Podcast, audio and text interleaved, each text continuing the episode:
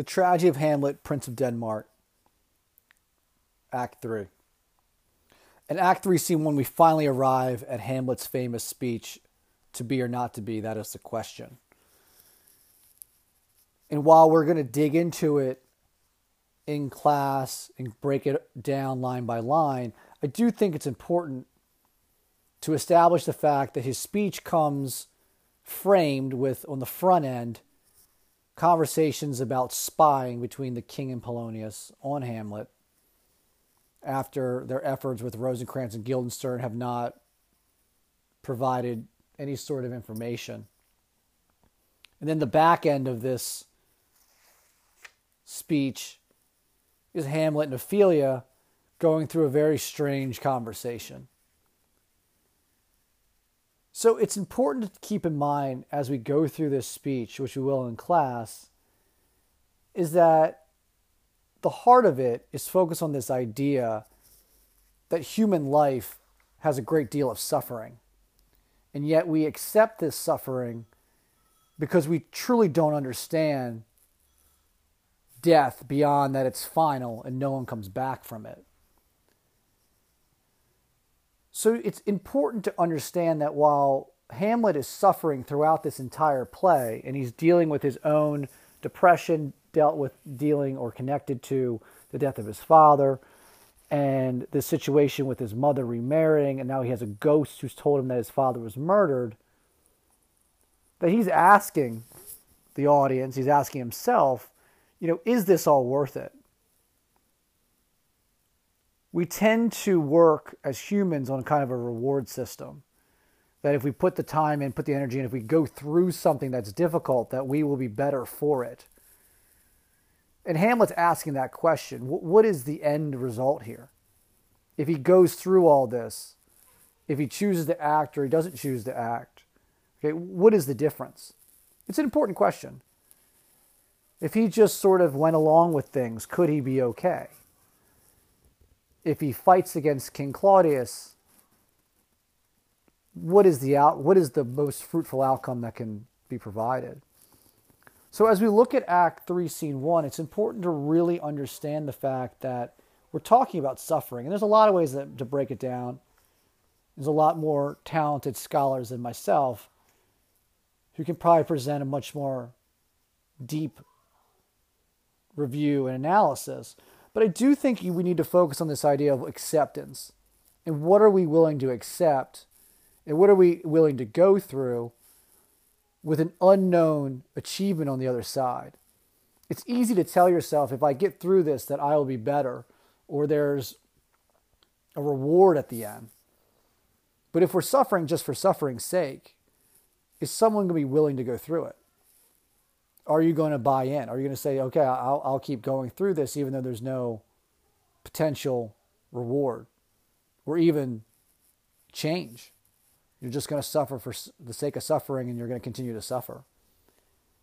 The back end of this speech rolls into a conversation with Ophelia where Hamlet is very mean and nasty to Ophelia. And in Act 3, Scene 1, we see a great deal of aggression towards her. He doesn't love her. He's very cruel and dismissive of her. And then by the end of the act, he's kind of gone back. He's flirting with her. He's being nice to her. And as much as we want to talk about Hamlet and his madness, we also need to talk about his just general mental state and his thoughts. Okay? It, I don't think it's by accident that he's contemplating what it means to suffer and what it means to live.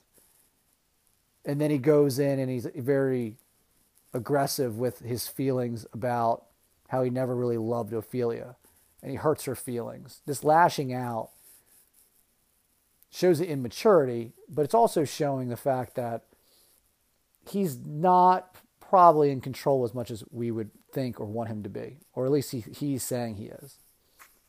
Okay. So we're going to talk about the, the quote, a bunch of different quotes from this section in class. But I just wanted you guys to really focus on this idea of suffering. What does it mean to live? Which I know is a really vague, general, big question. But really, what are we willing to go through when success is at the end of that trial? But at the same time, what are we willing to go through if there's no guarantee of success? And that is what's what, that's what Hamlet is dealing with. Right, so we're going to really talk about that speech. We're going to go through it line by line. There's a lot of depth to it. And this whole thing is surrounded, as always, with this play within plays by this upcoming spying that's going to go on with Hamlet. And the reality is, Hamlet is acting erratically because I don't think he understands or knows how to feel about these scenarios. Which, considering his age, his experience, and the situation he is is in, is very understandable. Okay, we're going to pick this up with Act 3, Scene 2. And I hope you guys are enjoying the play so far.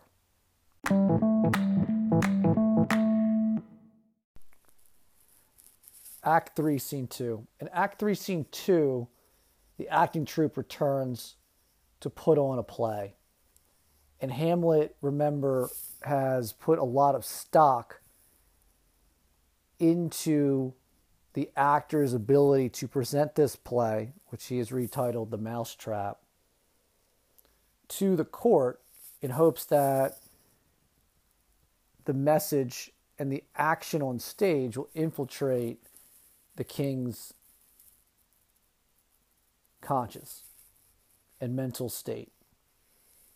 And that he believes that if the king is moved emotionally by what's going on, potentially damaged by what's going on on stage, that it will prove that the ghost and what the ghost has said is true. Now remember, the ghost, Hamlet believes the ghost, but still isn't willing to act on just what the ghost has said. He seems to need another level of truth or proof. And in this scene, we get a lot of small conversations. Horatio returns to the situation. Hamlet and Ophelia go back and forth again. A little bit more flirty from Hamlet. He seems to be nicer to her in this setting. She's sort of confused by it. All the back and forth is really affecting her. And then the play itself basically mirrors the death of King Hamlet. And Claudius, of course, doesn't like this play. He gets up, he leaves, and in that moment, Hamlet believes that the ghost, the words of the ghost, the accusation of the ghost has been proven. And this is a big moment because, once again, this was done through the actors. All right, it was that the human experience, the truest essence of the human experience could be tapped into by the portrayal of a play. Okay, this wasn't a court scene. This wasn't, you know, a big argument. This was a play that got put on that in Hamlet's mind, because Claudius reacts so poorly, is proving his guilt. So, from a, a couple perspectives, we got to think about this through the light that it's the actors who have the power. It's the actors who can bring the truth to the light. It's through fiction that the truest essence of what it means to be human will rise to the surface. Things can't be hidden because you'll be moved emotionally. And that there's behaviors that you're able to keep deep down inside you during your traditional workday can't be protected when it comes to great acting or the great portrayal of fiction. It's an interesting element to the play because what we're looking at here is this idea that people can be fake and put up a facade in their daily life and they can get used to the rhythm of who they are. But when they let their guard down and they embrace what is supposed to be entertaining, that they can't really hide from the truth. And in this case, Claudius can't hide from the truth because the play is depicting exactly what he's been accused of doing, at least by Hamlet and the Ghost. And it's important to note that that the power here while this play ends up being violent in the end, that one of the biggest turning points of the play is presented by the actors who are bringing truth to the surface. Hamlet ends Act 3, Scene 2 with another small, quick speech to the audience where he points out that he will speak with daggers to his mother but use none. So while he's we're seeing this consistency where he he plans to be violent physically with Claudius, he's been verbally distant and distant and possibly abusive to Ophelia, and he tends or he intends to be the same way with his mother, where he won't hurt her or harm her, but she's going to feel his wrath verbally. And we're going to see how that plays out in the rest of the scene.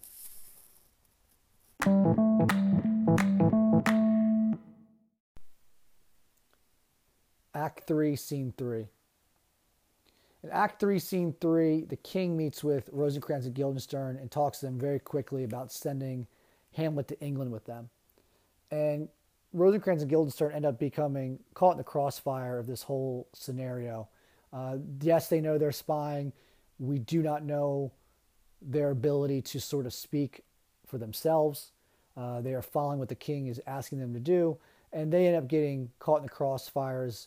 And Hamlet is able to flip the script on them and King Claudius uh, later in the play, which we'll talk about. We'll spend some time talking about Rosencrantz and Guildenstern because they're not throwaway characters. They do represent, I think, a couple different possibilities, and we will spend some time with them. But the biggest factor here is in Act 3, Scene 3, is that King Claudius is praying. And he's praying, and in his prayer, prior to his prayer, actually, he's admitting basically everything that the ghost has accused him of, that Hamlet believes to be true. And he's talking about his brother's murder. He's talking about his ambition for the crown, his queen, uh, the corruption of the world. There's elements of politics, there's elements of family.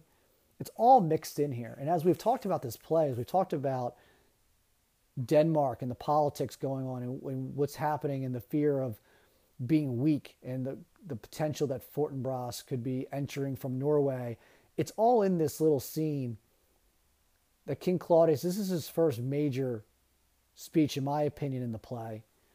And we get all of it. We get the politics, we get the guilt, we get the admission of guilt. And most importantly, we start to, hu- he becomes a little bit more human. He gets humanized in this scene. Not that he's a good guy.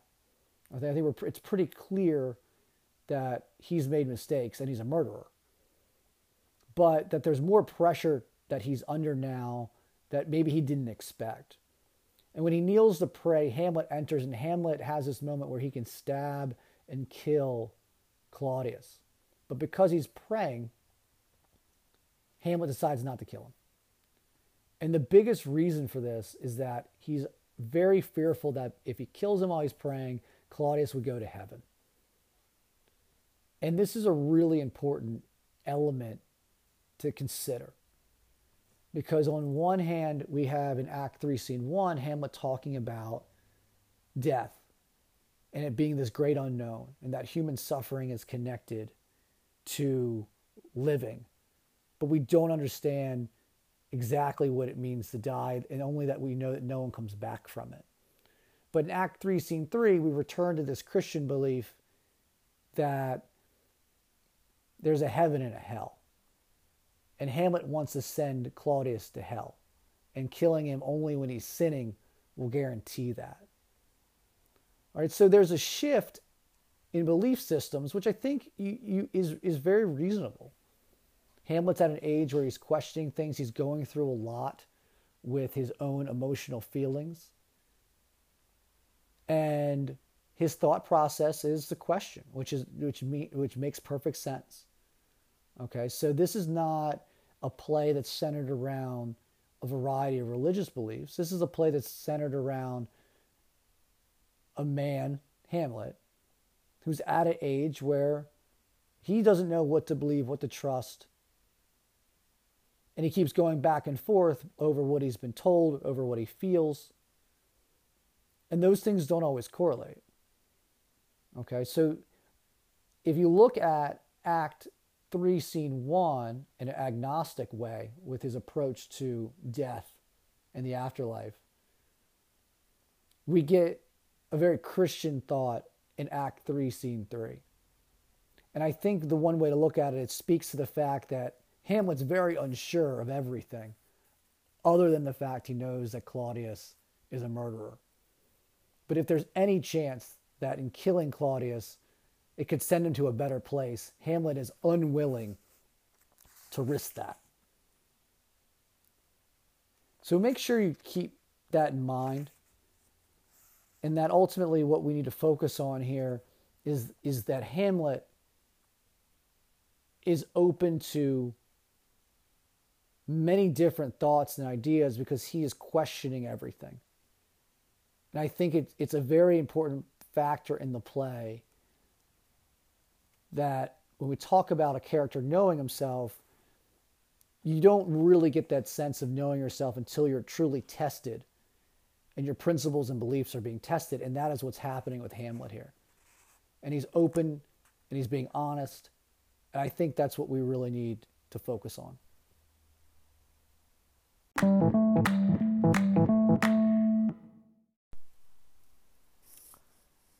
Act 3, Scene 4. Act 3, Scene 4 is one of the wildest scenes in the play. First off, Hamlet and the Queen finally have a conversation where Hamlet really verbally assaults Queen Gertrude. Um, she tries to sort of parry the attack, but ultimately Hamlet is the aggressor and she's unable to sort of defend herself in any real way while this is going on. And it's incredible because at the beginning of the scene, I mean, this is right away. Hamlet comes in fired up. He's willing to talk to his mom about what's going on. And he quickly sees someone standing behind a curtain, which he then stabs, and it's Polonius back there who was trying to spy on Hamlet and Gertrude's conversation. So Polonius dies with one of those ridiculous lines, I am slain, which of course is a strange thing to yell out while you're dying. But Polonius is killed.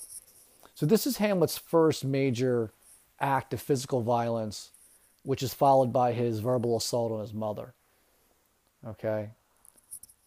And the queen is caught off guard by this. She goes, basically, why did you do this? And Hamlet, one of his lines, line 34 and 35, a bloody deed, almost as bad, good mother, as kill a king and marry with his brother.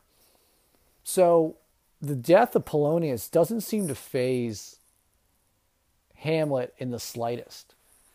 And he seems to really want to make sure that Gertrude knows that he understands what has occurred, what has happened, and that while he's not going to physically harm her, that their relationship's not going to be the same. There isn't going to be a love there, but that he knows.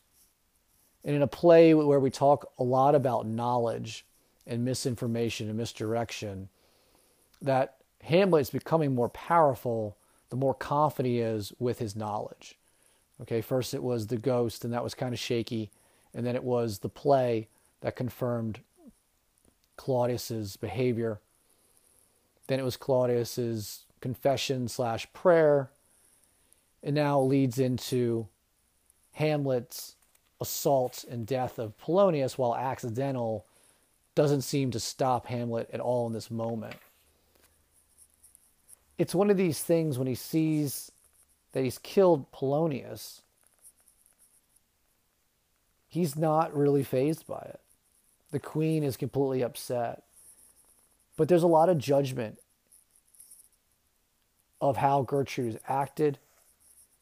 And Hamlet in this scene is very much focused on this rapid fire presentation of words and ideas. And I think it, when we watch this, and a lot of actors do this differently, it's incredible to point out that when we talk about madness and we talk about Hamlet's sanity, that after killing Polonius, you can see that there's a adrenaline rush that he's going through. And it plays out less like someone who's crazy. Now, the actor could always portray him as crazy, but someone who feels invigorated by this knowledge that he is on a path of revenge, and this revenge is not unfounded. In fact, it's the opposite. He has the, the facts that justify what he's doing. And he's very much against what Gertrude has done. He's letting her have it and doesn't seem to believe that love, in the way that he sees love, there's no way that he, his mom, Gertrude, could have ever loved Claudius. And this idea that this had to be something that was political. And while Hamlet never says that to her, she's unable sort of to defend herself in any way other than saying that Hamlet was hurting her feelings. The ghost reappears in Act 3, Scene 4 to remind Hamlet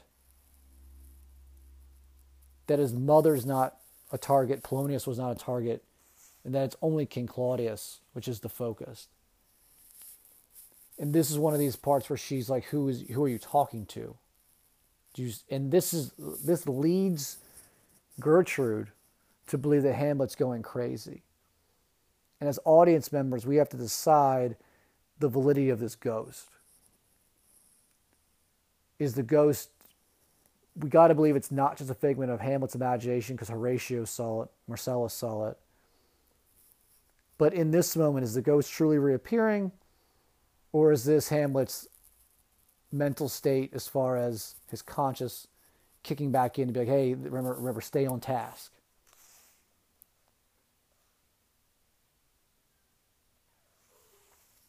So keep in mind as we look at this scene, which we will watch and go through the speeches and these big block quotes that Hamlet is constantly speaking in, that it's in the volume of his thoughts and ideas where it's not that Hamlet is crazy or he's mad in the sense of being insane. It's that he has a lot of things going on in his head.